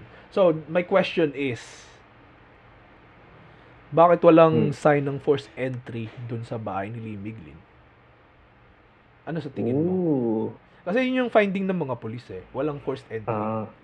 So, it it it can be na kakilala. Pinap Oo. Alala, pinapasok, Pinapasok, pinagbuksan. Pinagbuksan. So, bakit? Walang forced entry. 'Di ba? Ikaw, ano sa tingin mo? Ah, are you saying na parang may ano, 'di ba? Sabi mo nga may conspiracy. Oo, na parang ano. Ah, tong anak niyang si Doc Miglin, pinag ba, Oo, kasi planuhan ba? Oo, kasi ano eh, kasi mayamang pamilya sila and di ba nga close, hindi, hindi naman accepted yung mga pagiging bading. So, pwedeng, hindi, ito yung nakikita ko, pwedeng tinatanggi nila na bading yung anak nila kasi it may put uh, disgrace sa kanilang business or something like that. Kaya, kasi hindi mo din, pwede kasing ano eh, pwede kasing yan na, kaya hindi siya forced entry kasi ito tingin ko ha, ah, pwedeng sinabi ni Andrew Conana na kilala, kilala niya si Du- Duke Miglin, kay Lee Miglin, kaya siya pinapasok. Mhm. So, ganun, pwedeng yun. Kasi, di ba nga, he, he has photographic memory and his MO is to research people, 'Di ba? So, pwedeng ganun. Yun Mm. yung naiisip ko. Ikaw ba? Ganun din. Ganun din, no? 'Di ba? P- Pwedeng ganun Kasi, eh. ah, yun, parang sinabi nga niya na kakilala ko anak mo. So, pinabuksan and uh, ewan ko na kung anong ginawa niya. Okay, okay. Yeah, gets gets. And and okay, so back to the story. So he was driving papuntang Philadelphia, supposedly, but since yung kotse ni uh, Lee Miglin is uh, dito, uh, top of the line. So may meron dong ano eh, uh, car phone back then. So yung mga news is updated siya sa mga nangyayari. So Mm. So, instead na mag-drive siya papuntang Philadelphia, bumalik siya pumunta, bumalik siya ng New Jersey. So, in- ito pa yung isa pang malupit doon, which is kinagalit ng mga police, is there are times na tuma- tumatawag si si Kunanan gamit yung phone ng ah, ng sasakyan para lang i-mock sila. Oh, yun. Oh. So, ganun, ganun siya, ano, ganun siya. So, kasi, kasi syempre, di ba, alalahanin mo, gusto nga niyang, ano, to go out with the bang. And gusto niya na, yung limelight, yung, yung, ah, sa kanya, yung story, di ba? Sa kanya lahat nakafocus. And back then, sobrang laki na ng story kasi, from, ano eh, from Minnesota to Chicago, ang ang dami na like parang interstate na eh interstate na na may mga may killings na nang- may on the run na uh, serial killer na ang malupit doon is ano uh, alam nila kung ano yung dinadrive niya so tumaas agad si Andrew Conanan sa most wanted ng NBI ng FBI and naglabas sila ng ano ng mga wanted by the FBI and ayun nga nilagay si Andrew Philip Conanan tapos also known as Andrew Philip De Silva and yung basic information niya. So, yung mga friends nila, friends niya, is Mm. parang paranoid na kasi syempre baka sila na, baka sa kanya naman nagalit kasi may may sign na kasi si ano eh, si Andro Conanan bago bago niya simulan tong killing spree na to na parang medyo is on the edge na eh. Alam mo yun? Mm. naging Oo. violent na siya. So, ayun na nga. Ah, parang ayun, naging nagkaroon ng paranoia yung mga friend niya na baka sila naman yung kasunod na victim. Pero anyway, ay nako. Haba. Okay.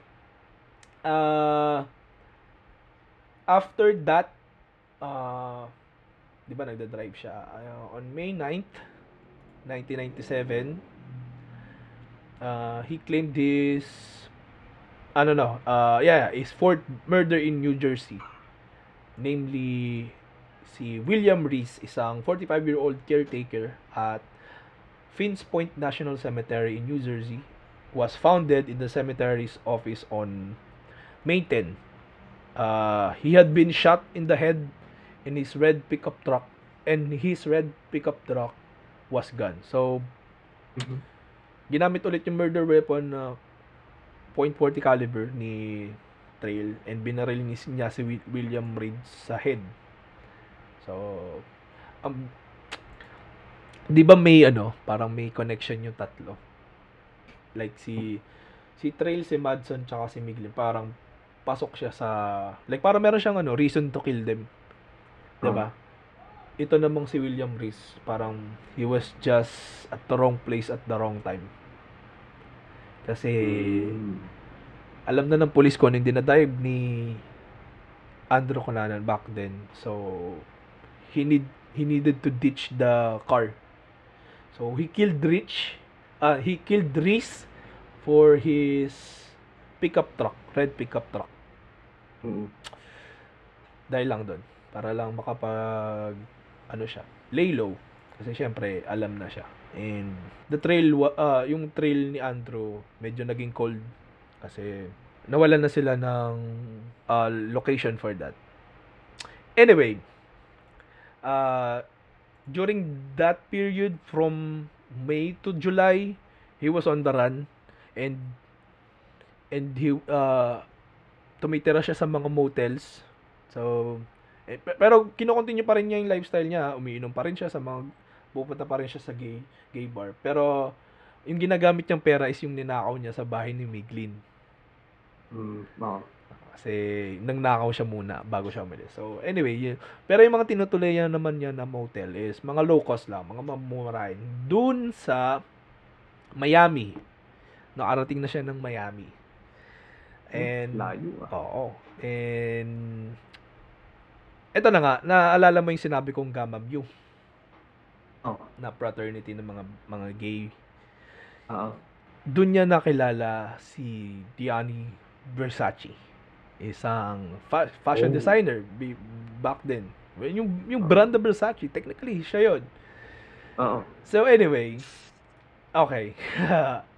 so anyway, nung sa isang party na pinuntahan nila uh, back in 1990, na-meet ni Versace si si Andrew Cunanan and mga eyewitness uh, there's a ito yung conversation ng eyewitness ah on ah, ito that night October 21 an eye- eyewitness recall Cunanan was smugly pleased that Versace, Versace seemed to recognize him. I know you, Versace said, wagging a finger in the in the tw- on that 21-year-old direction. Lago di Como, no?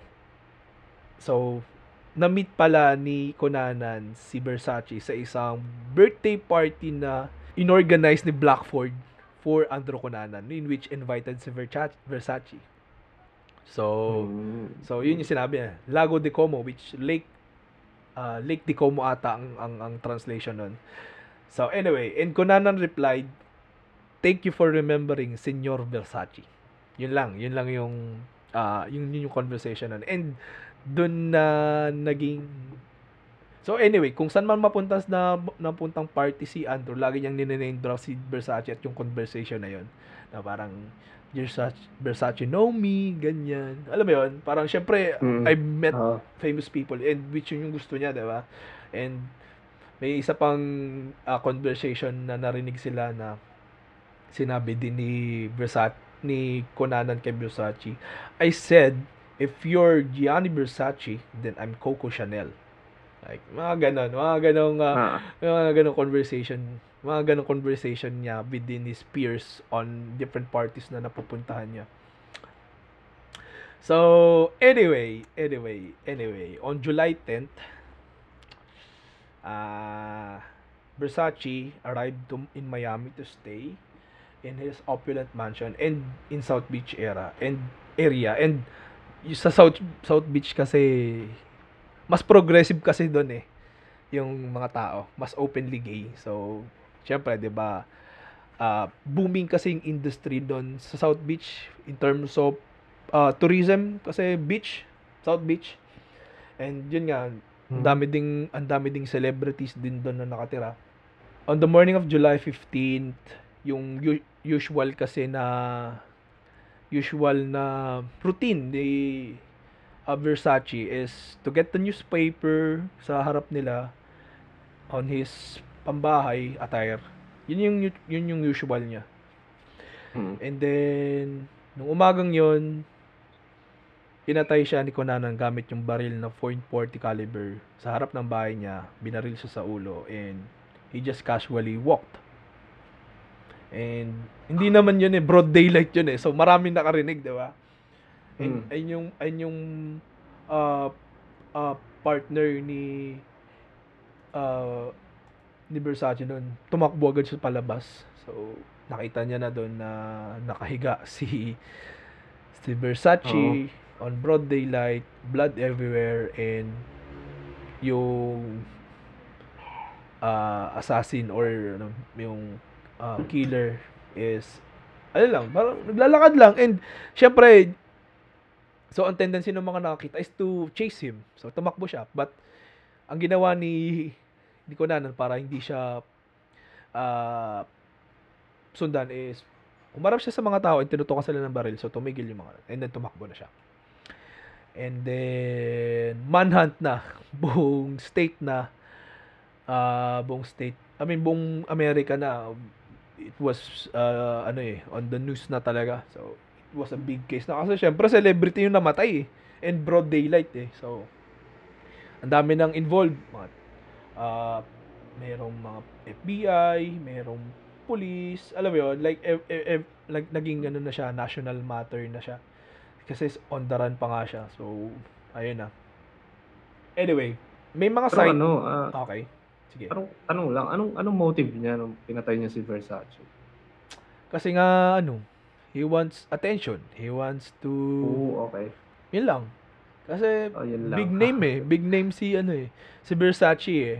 He, baga, meron si Versace nang wala si Andrew. Ah, yun. Which is Oh, fame Oh. and Mhm. money. In which yun lang naman ang gusto ni Andrew eh. Magkaroon ng pera. And magkaroon ng fame. Pag-usapan siya. Amen. Ganun lang Oo. siya. Ah... so, ayun. Anyway, so manhunt na ulit. Like, nagkaroon na sila ng ah, ano, ah, manhunt. And then, few blocks dun sa isang hotel, natagpuan yung pickup truck ni ano ni William Reese na may mga bal may mga damit, may mga wig, may mga Mm. news clippings at may picture ni ng kanyang ex-boyfriend na si David Manson in which he quoted sabi ng mga friends niya is he was the love of his life. So kahit nag-break sila noon and he's still the love of his life pero ay nako still a, a uh, tragic ending. And ayun na connect connect na nila yung ano yung uh, story na si nagkaroon na sila ng evidence kasi may mga news clippings may mga damit may mga wigs in which ginamit nga ni Andrew to to disguise kasi si Andrew kasi s- sob sobrang ano niya sobrang galing niya mag-disguise. Nagpapalit siya ng buhok ng wig ng itsura. Minsan nakikita siya kulay puti yung buhok minsan kulot.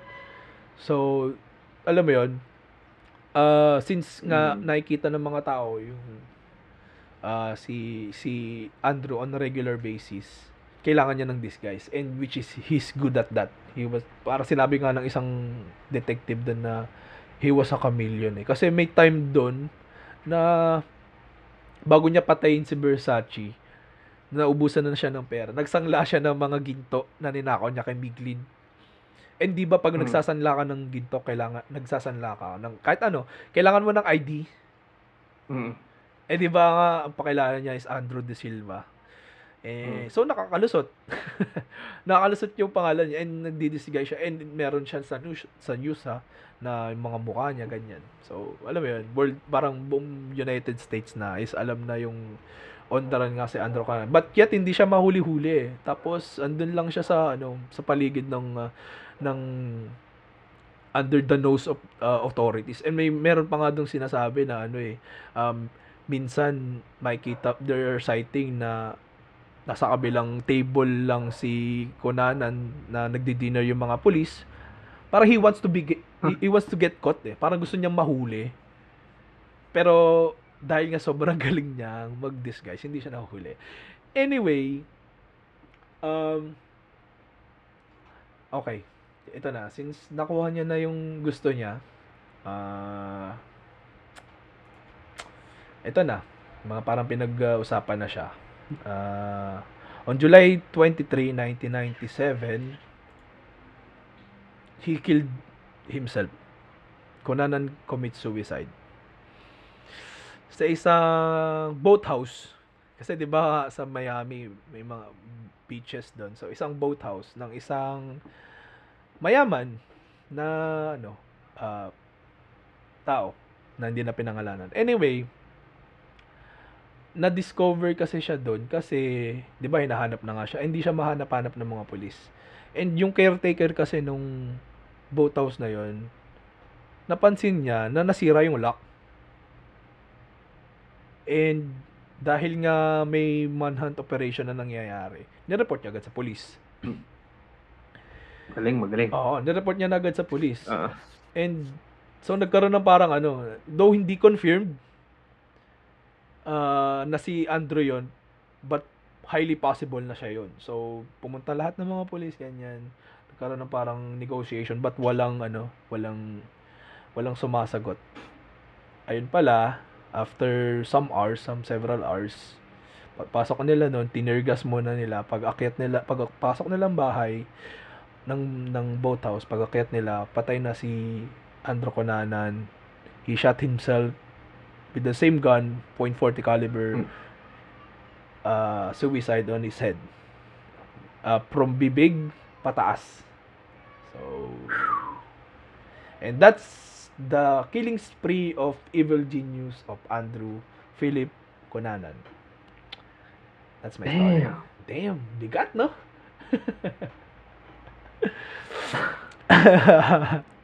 Eh, to think na namatay siya, na nagawa niya yung gusto niya. yeah, eh, pero sobrang tragic nung nangyari. Ang Oo. dami niyang Oo. pinatay. So, Ah, sobrang tragic. Ikaw, anong thoughts mo on that suicide? After killing Versace. Oo. well, parang hindi ito the families of the victim, parang hindi ah, parang fulfilling yung justice. Mm, yeah, kasi true. Mm. Siya, siya din parang siya din nagpatay sa sarili niya. Ah, nakuha niya pa rin gusto niya. Hindi- Mm. Oo, kung ganun eh, nakuha niya gusto niya eh. Mm. Pero okay na kasi ah, wala na siya, hindi na siya makakapatay pa. Yeah. Ayun. tragic, ang tragic lang. Aha. Yeah. Okay. It's your turn, bro. So, ah, ba yung sa'yo, kailan ba to? Na, 1997? Yeah, yeah. se- Seven. 1997. So, yung sa akin, medyo, siguro nasa, medyo recent siya kumpara sa mga nasa list natin ng mga na true crime na itatakal natin. Mm-hmm. Kasi ito nangyari nung 2014. 2014 lang. Mm, recent Anong ginagawa mo nung 2014? Ikaw. 2014. Ah, mga bandang ano to? uh, March, April. Nasa college ako niyan. Fourth year. Ano ba ba? Oh. Narinig mo, sabi na, na kinonfirm ng ano, mga wang-wang. si Pino yung presidente nun eh. So, yeah. Back then, college. Kung ano? April? Bakasyon ba nun? Kasi Depende gumra- kung kailan yung graduation ano eh, gumraduate kasi ako 2015 eh. So, Ah, So, summer ng third ah, summer pala ng summer pala siya ng third year. So, ayun, most probably nagtitesis. Mm. Mm, yun. Kasi ako, nasa La Union ako. ah, pag-graduate. Graduate na kami nito kasi March 31. Oh, mas matanda ka sa akin, Paps. Tandaan mo yan. Oh, shut up. so, itong ah, crime na to nangyari sa Baguio. Okay. Ah, so, medyo malapit-lapit sa akin noon. Pero, ewan ko kung bakit hindi ko nabalitaan masyado to. Mhm. And, uh, sige, uh, let's get into it. March 30, 2014, nag-move in ang Nochete family sa fourth floor ng Chan Building sa Kayang Hilltop. Itong Kayang Hilltop, uh, maliit na barangay sa Baguio. Pero nandito yung public market. So, parang ano lang yan, parang uh, kadikit na kadikit nga yung market. And yung Nochete family, ah, meron silang karinderya. So, yung family composed of uh, Joey and Vilma Nochete, yung parents. Jacqueline, 19 years old and nag-aaral sa St. Louis University. And Joey Jr., 8 years old. Ngayon, pag ah, umaga, ah, nasa karinderya yung parents. And uh, meron silang stay-in na household helper, si Jonalyn Lozano, 32 years old.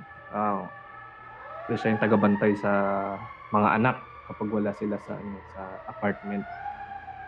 And nung April 6, 2014, so take note, parang ano to, one week lang. One week lang after ng move-in nila. Around 4 p.m., a man came looking for Joey Sr. sa apartment. So, kumakatok daw siya. And um, pinagbuksan. Kasi uh, that time, si si Jonalyn, yung helper, kasama niya si Jacqueline and si Joey. And may dalawang uh, bisita si Joey, mga dalawang bata din. Si ano, si Raymond Del Mundo, 9 years old, and Dave John de Guzman, 7 years old. So, lima sila na sa apartment at that time. And uh, Yun nga, may kumakatok. Nag-text daw tong si Jacqueline sa kanyang nanay, si Vilma.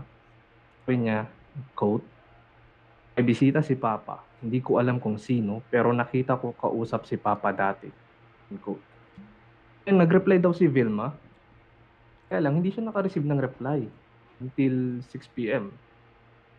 So, at around 6.30, ah, nag-decision si Vilma na ah, iwan niya yung karinderya and ah, iwan niya si Samantha, yung waitress nila, in charge of the ah, karinderya.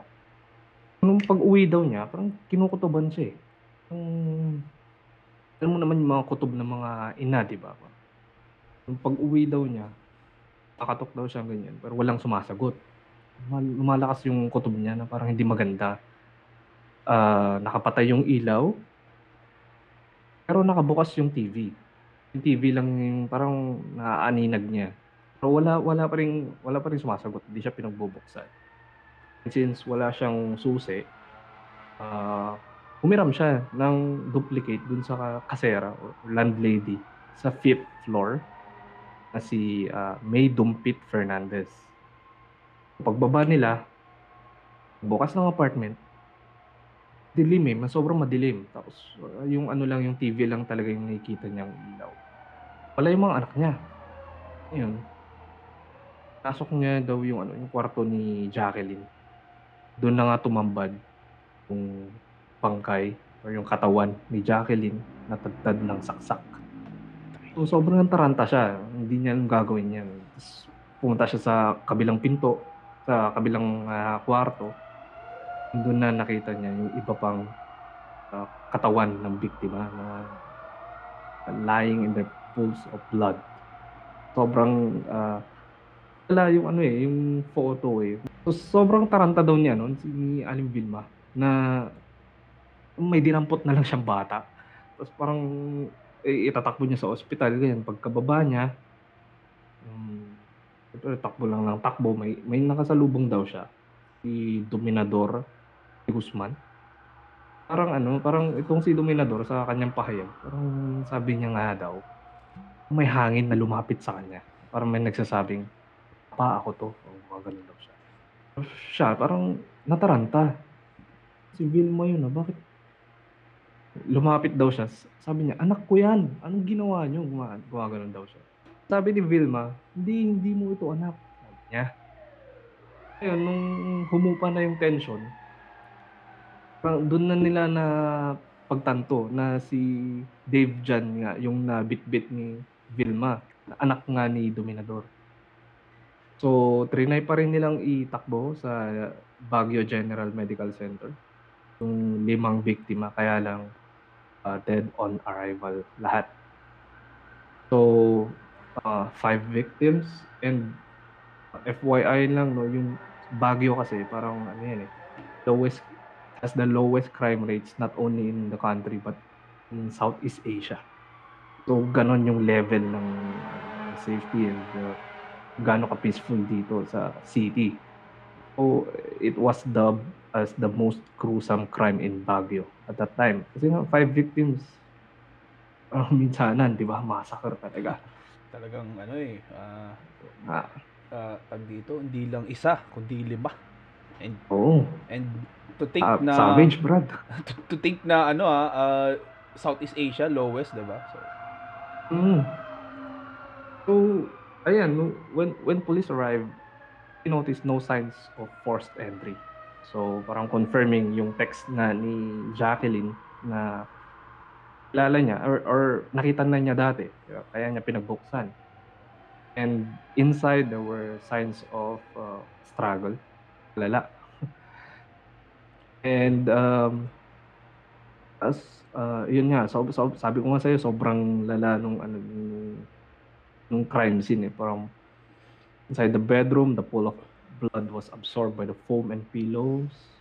So, uh, blood everywhere in- inside the bathroom. Na tumalsik sa mga bag, mga ganyan eh. And unang hinala ng mga pulis, parang ano yan, ah, robbery, yung motive daw. But then, ah, nakita nila sa crime scene, may black Acer tablet. sa Okay. crime scene. So, bakit robbery yan eh? Kung may, may naiwan ang sobrang mahal yata. Yeah, yeah. Mm. Parang pricey yata nito. pa. Ay, Acer pa. Oh. Oh, eh, and uh, yung other units sa fourth floor uh, was unoccupied. So unfortunately naman. Mm. And uh, walang security guards, wala ring CCTV. Okay. Uh, yung su- surrounding area is a marketplace. Uh, and at that time, neighbors were singing karaoke. Mm. Wala daw narinig. Walang narinig. So, so technically walang ano, parang walang clue or walang Mm. bits of information to ano to dib to Mm. for investiga- investigation, no? Mm. Yun, so uh, may mga nakuha naman silang mga fingerprints and Mm, blood yeah. samples na pinadala nila dito sa uh, sa PNP headquarters sa QC. And after the autopsy, weapon was revealed to be a double-bladed knife which was never recovered. Damn. Yan, so ah yan tuloy-tuloy pa rin yung investigation nila. Nag uh, uh, conduct sila mga interviews and isa nga na nga dito si yung landlady na si May Dumpit Fernandez. Mhm. mhm. So, according to her, nakita daw siya na kumakatok sa Nochetes apartment at around 4 p.m. And she described him as around 5'2 to 5'3, slim, dark complexion, wearing a green sweatshirt and black shorts. Ngayon, ah, itong damit na to na dinescribe niya, apparently nakita sa apartment. So, ibig sabihin, ah, palit yung suspect doon. Again, iniwan niya yung black shorts and green belt attached to it. Ayun, ah, tanong-tanong pa yung mga pulis until ah, ah, hindi hindi ma-recognize daw ng ah, parents, na siyete parents, tong black shorts and green belt. So, tinanong pa nila si Samantha, tinanong mga pulis si Samantha, yung waitress. Mhm, mhm. Ayun, siya yung naka-identify ng belt. Kasi ito daw yung regalo niya sa kanyang ex-boyfriend. Si Oh, Philip Tolentino Avino. fuck. Ito na yung tinatawag kong ano, poetic justice eh. Ayan. So, ito. So, si Avino, Philip Tolentino Avin, Avino, Mhm. and Samantha were live-in partners ah, na nag-break lang sila two days before the crime. Okay. And uh, oh, doesn't, oh, Ah. Avino doesn't seem to take the breakup well. And sabi nga ni Samantha, ah, yun nga, two days before, pinantayan daw siya 9 a.m. to 6 p.m. buong shift sa karinderya. And ah, hawak na, parang pilit daw niyang kinukuha yung phone. Kasi nga, itong si Avino para, sobrang seloso. According to Sam, nga niya, kahit kaibigan daw, eh, pinagseselosan niya. Crazy. So, uh, yeah, ganun kalala. so, uh, the Nochetes were helping Samantha after the breakup, but Avino saw this as an act of keeping the former lovers apart. Yan. So, sabi ng mga pulis, si Avino daw, who presumably was under the influence of drugs, parang pinagbuntunan niya ng galit yung Nochete children nung pumunta siya sa apartment kasi nga wala yung parents, di ba? Ah. So, si Joey Sr. and Vilma. Mhm, mhm. Pinagbuntunan niya yung Nochete children. And si Jonalyn, yung helper, and yung dalawang playmates were just collateral damage. And uh, para mo visualize mo kung gaano kalala yung ano pala yung, yung injuries. So si Jacqueline, 19 years old, 19 stab wounds. Joey Jr., 8 years old, 14 stab wounds. So yung Puta. Nochete children, Galit na galit. Oo. sila yung may pinakamaraming number of injuries, yung Nochete children. And si Jonalyn Lozano, yung 32 years old na helper, 12 stab wounds. Yung dalawang uh, visiting friends, si Raymond Del Mundo, 9 years old, 5 stab wounds. Si Dave John de Guzman, 7 years old, 8 stab wounds. Na, galit na Sobrang galit. lala. Oo nga eh. so, April 7, si Baguio Police Chief Rolando Miranda, Okay. na-identify na nila yung, yun nga, yung nakita nga daw ni May, Mm. oo, yung nakita ni, ni May Dumpit Fernandez and yung si ex-boyfriend ni Samantha, si Philip Tolentino Avino, 31 years old. Nagtatrabaho siya sa Kayang Hilltop sa market. Mhm. Work as a market mo- market porter. Okay. Familiar talaga siya sa area. Okay. Ngayon, nung ano, ah, further investigation, nalaman nila na he was originally from Manila, Santa Ana, Manila. Okay. And according to official records, the pending arrest warrant for raping their 13 years old Ah. household helper in their Sampaloc home. So may history na si Gago. Yes, yes. And according to his mother, tumakas nga si ah, Philip dito sa Baguio at around uh, 2012 to 2013 under the alias Michael Jeronimo. Oh. Yan. Crazy. Okay. So si Mayor Mauricio Dumogan uh, nag ah, put up a reward Manhunt. para sa para sa mahuli itong si Avino Mhm. And on April 8, 2014, on national TV, si Police Chief Rolando Miranda, parang eto, hawak-hawak na yung photo ni Avino. In-announce nila yung bounty of 100,000 pesos. So a manhunt was held for Avino who was believed to have fled to Cubao, Quezon City. Okay, okay. Ngayon, itong si Avino daw, parang ano eh, ah, sobrang natakot daw siya doon sa bounty sa kanyang ulo.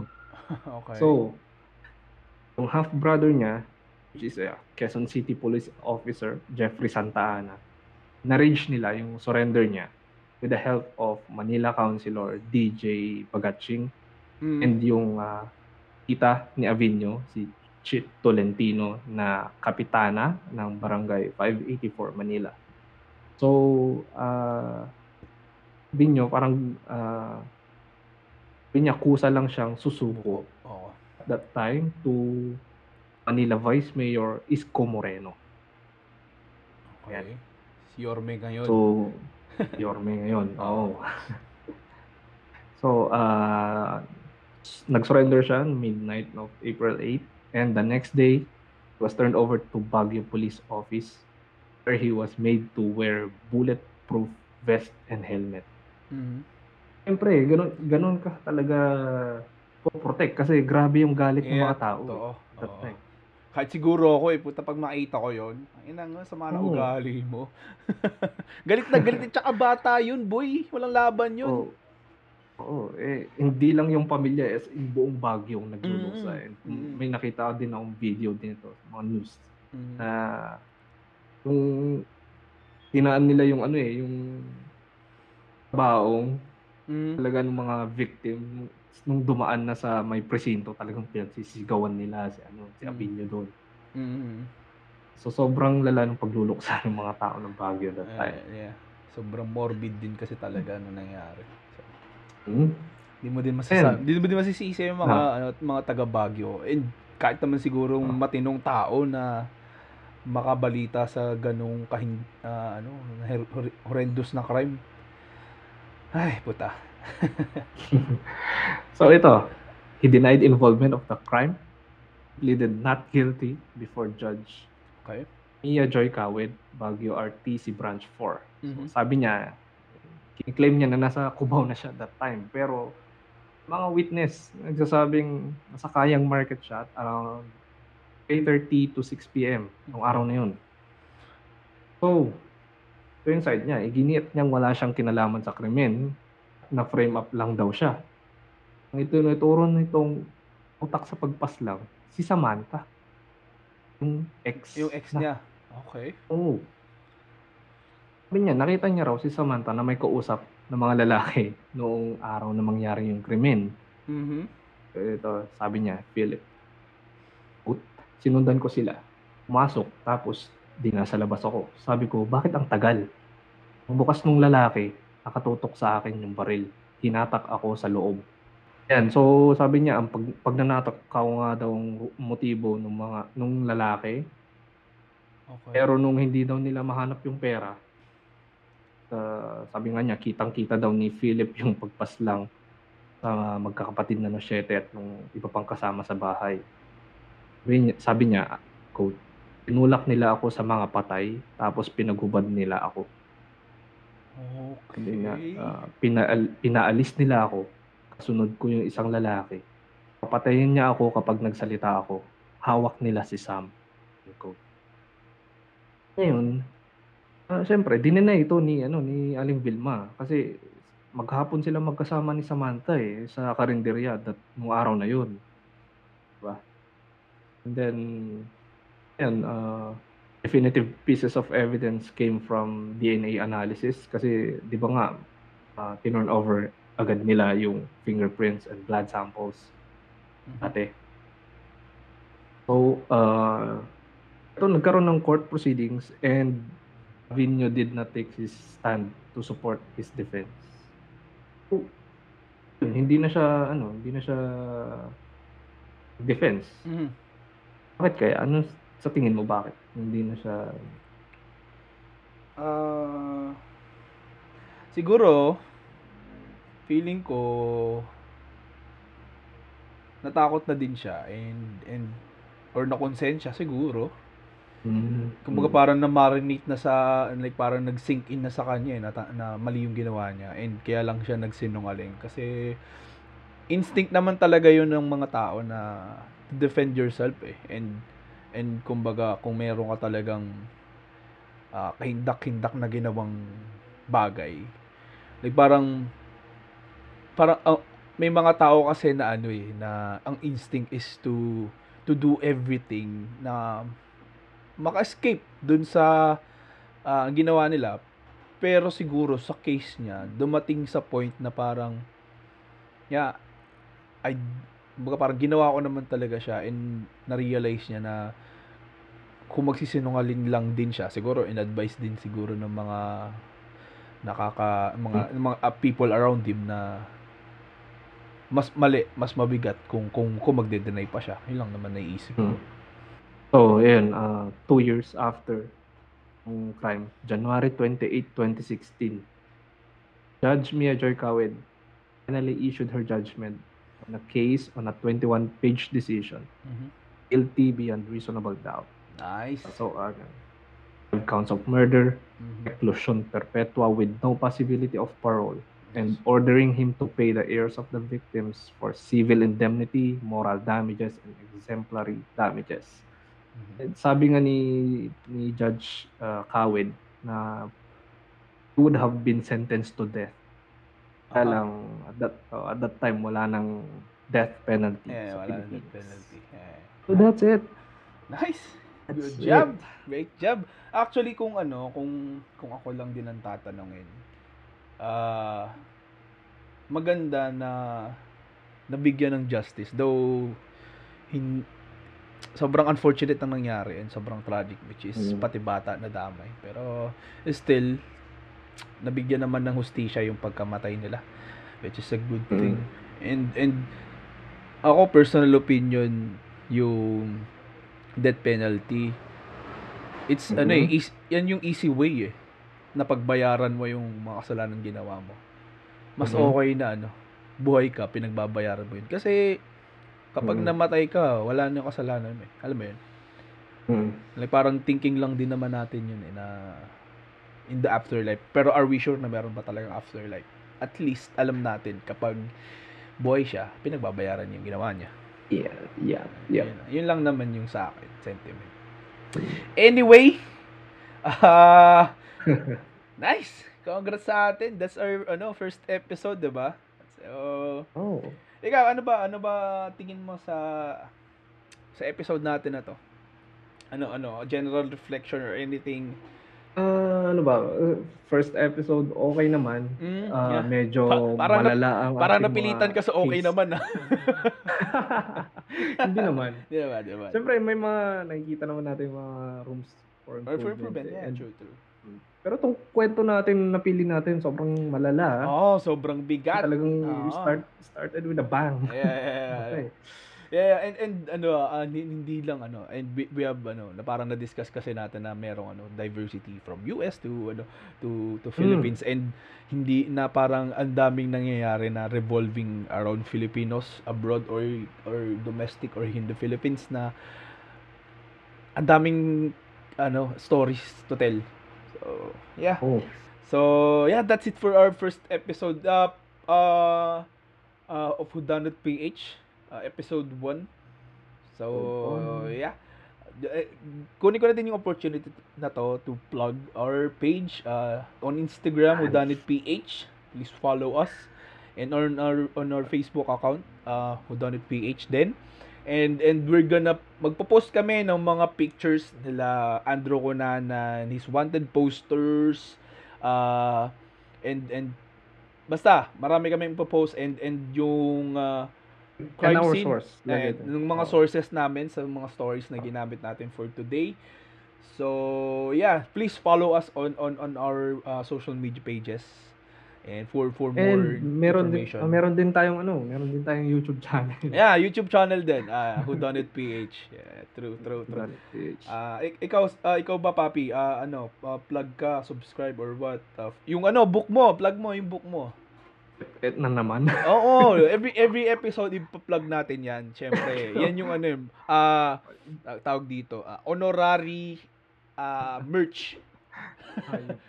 Hindi, seryoso, seryoso. Honorary merch natin 'yan eh. So syempre, umu- una siyang dumating eh before this podcast and and alam naman natin yung pagiging published writer mo. So let's take this opportunity na din na suportahan yung kulturang atin, di ba?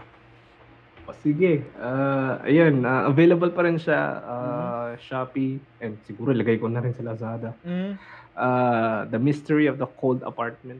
Okay, okay. Yeah, yeah. So so uh, kung meron man na sa sa listeners natin sa Mm. viewers natin if if you want to plug sa mag-plug ma, ma-plug dito sa page namin sa podcast namin just send us a DM or send us an email on Yan. whodonitph at gmail.com so yeah ako naman you can follow me on Instagram at jviller tapos ikaw ba papi? Saan ka ba nila mapafollow Ayoko kong i-follow nila ako eh. okay na i-follow nila. mystery talaga yun no mystery in the cold apartment talaga si ano, buhay ni Papi Dance Oh. So anyway, uh, shoutout pala doon sa ano sa mga tropa namin na Hmm. mga Los Bastardos daw. Binasagan kasi kami. Hindi, just to just a quick background lang no. Uh, sa office kasi meron kaming mga ano, uh, tawag doon, mga facilities, yung mga naglilinis, pero naging tropa Ah. namin. And and nung nasa nung shift kasi namin na panggabi na EST. Lahat kasi kami US market. So, tas puro kami boys, puro kami lalaki. And and 'di ba may show noon na Los Bastardos yung GM, ah ABS-CBN ata yun. And and yun, yun, yun, yun yung parang pinagkukunan ng moniker namin. Pero di naman namin tinatawag na Los Bastardos. Anyway, anyway, shout out doon sa mga tropa namin, sila Manol, sila Oh. Jed, sila Carl, sila Matthew, sila Joel, at ah, si Chico, Chico Mamen. So, yun, shout out sa inyo. So, kung meron man magpapa-shoutout sa inyo on the next episode, ah just PM us. PM send lang, ganyan. Ah, ay, ah, okay, ikaw ba sir, meron kang ipa ah, ah, ah, shout shout out? Wala naman, wala ka naman yata nakalimutan sa kanila. Ah, okay, Pero, okay. ah, sige, ah, shout shout out na lang sa mga ano yan, tropa ko sa La Union. Ayan, yan, yan. Ah, kilala niyo na sarili niyo. Ako tropa ko din, Infini, Ako din, mga tropa ko. ah, Kung, kay Dayson. ah, kung sin ay, kay, kay baby Okay girl. okay. Oo, oo, oo. Hi kay baby girl. Tago na natin sa pangalan day soon daw. Okay. Anyway, anyway, anyway mga papi, mga sir. Shoutout din sa mga tropa ko dyan sa Sampaloc, Quezon. Ah, alam niyo na kung sino kayo dyan. Ah, namimiss ko na kayo pero wala akong time umuwi. Pero Yeah, We'll see, we'll stay see. safe lang. Ah, stay safe, stay safe. Tapos ano anong ah, anong ah, ano bang abangan na ating ah, listener on our next episode? Papi Dance. Yan. Ah, eto. Me, ah, medyo mainit-init pa na case. Mhm. Ang pag-uusapan nating case on our next episode will be the ah, Antonio Sanchez case. Mhm. Mayor Antonio Sanchez. Ha, and and meron May kaming ano, surprise yeah, kami. meron kaming surprise so Yan. abangan nyo. And and we're gonna post our on on our pages kung ano man yung mga kung kailan kami mag-upload. So watch out for that and yeah, that's it. Let's wrap it up. And that's it for our episode 1 Who Done It Okay. PH. Cheers. Goodbye guys. Cheers. Ingat and ngayon lockdown ngayon so sana ingat kayo and sana safe tayong lahat and maging ah mapanuri, mapagjat, mapagbatsyag, matanglawi. Stay Bye. sane. Stay sane. Bye guys. Sounded Subscribe.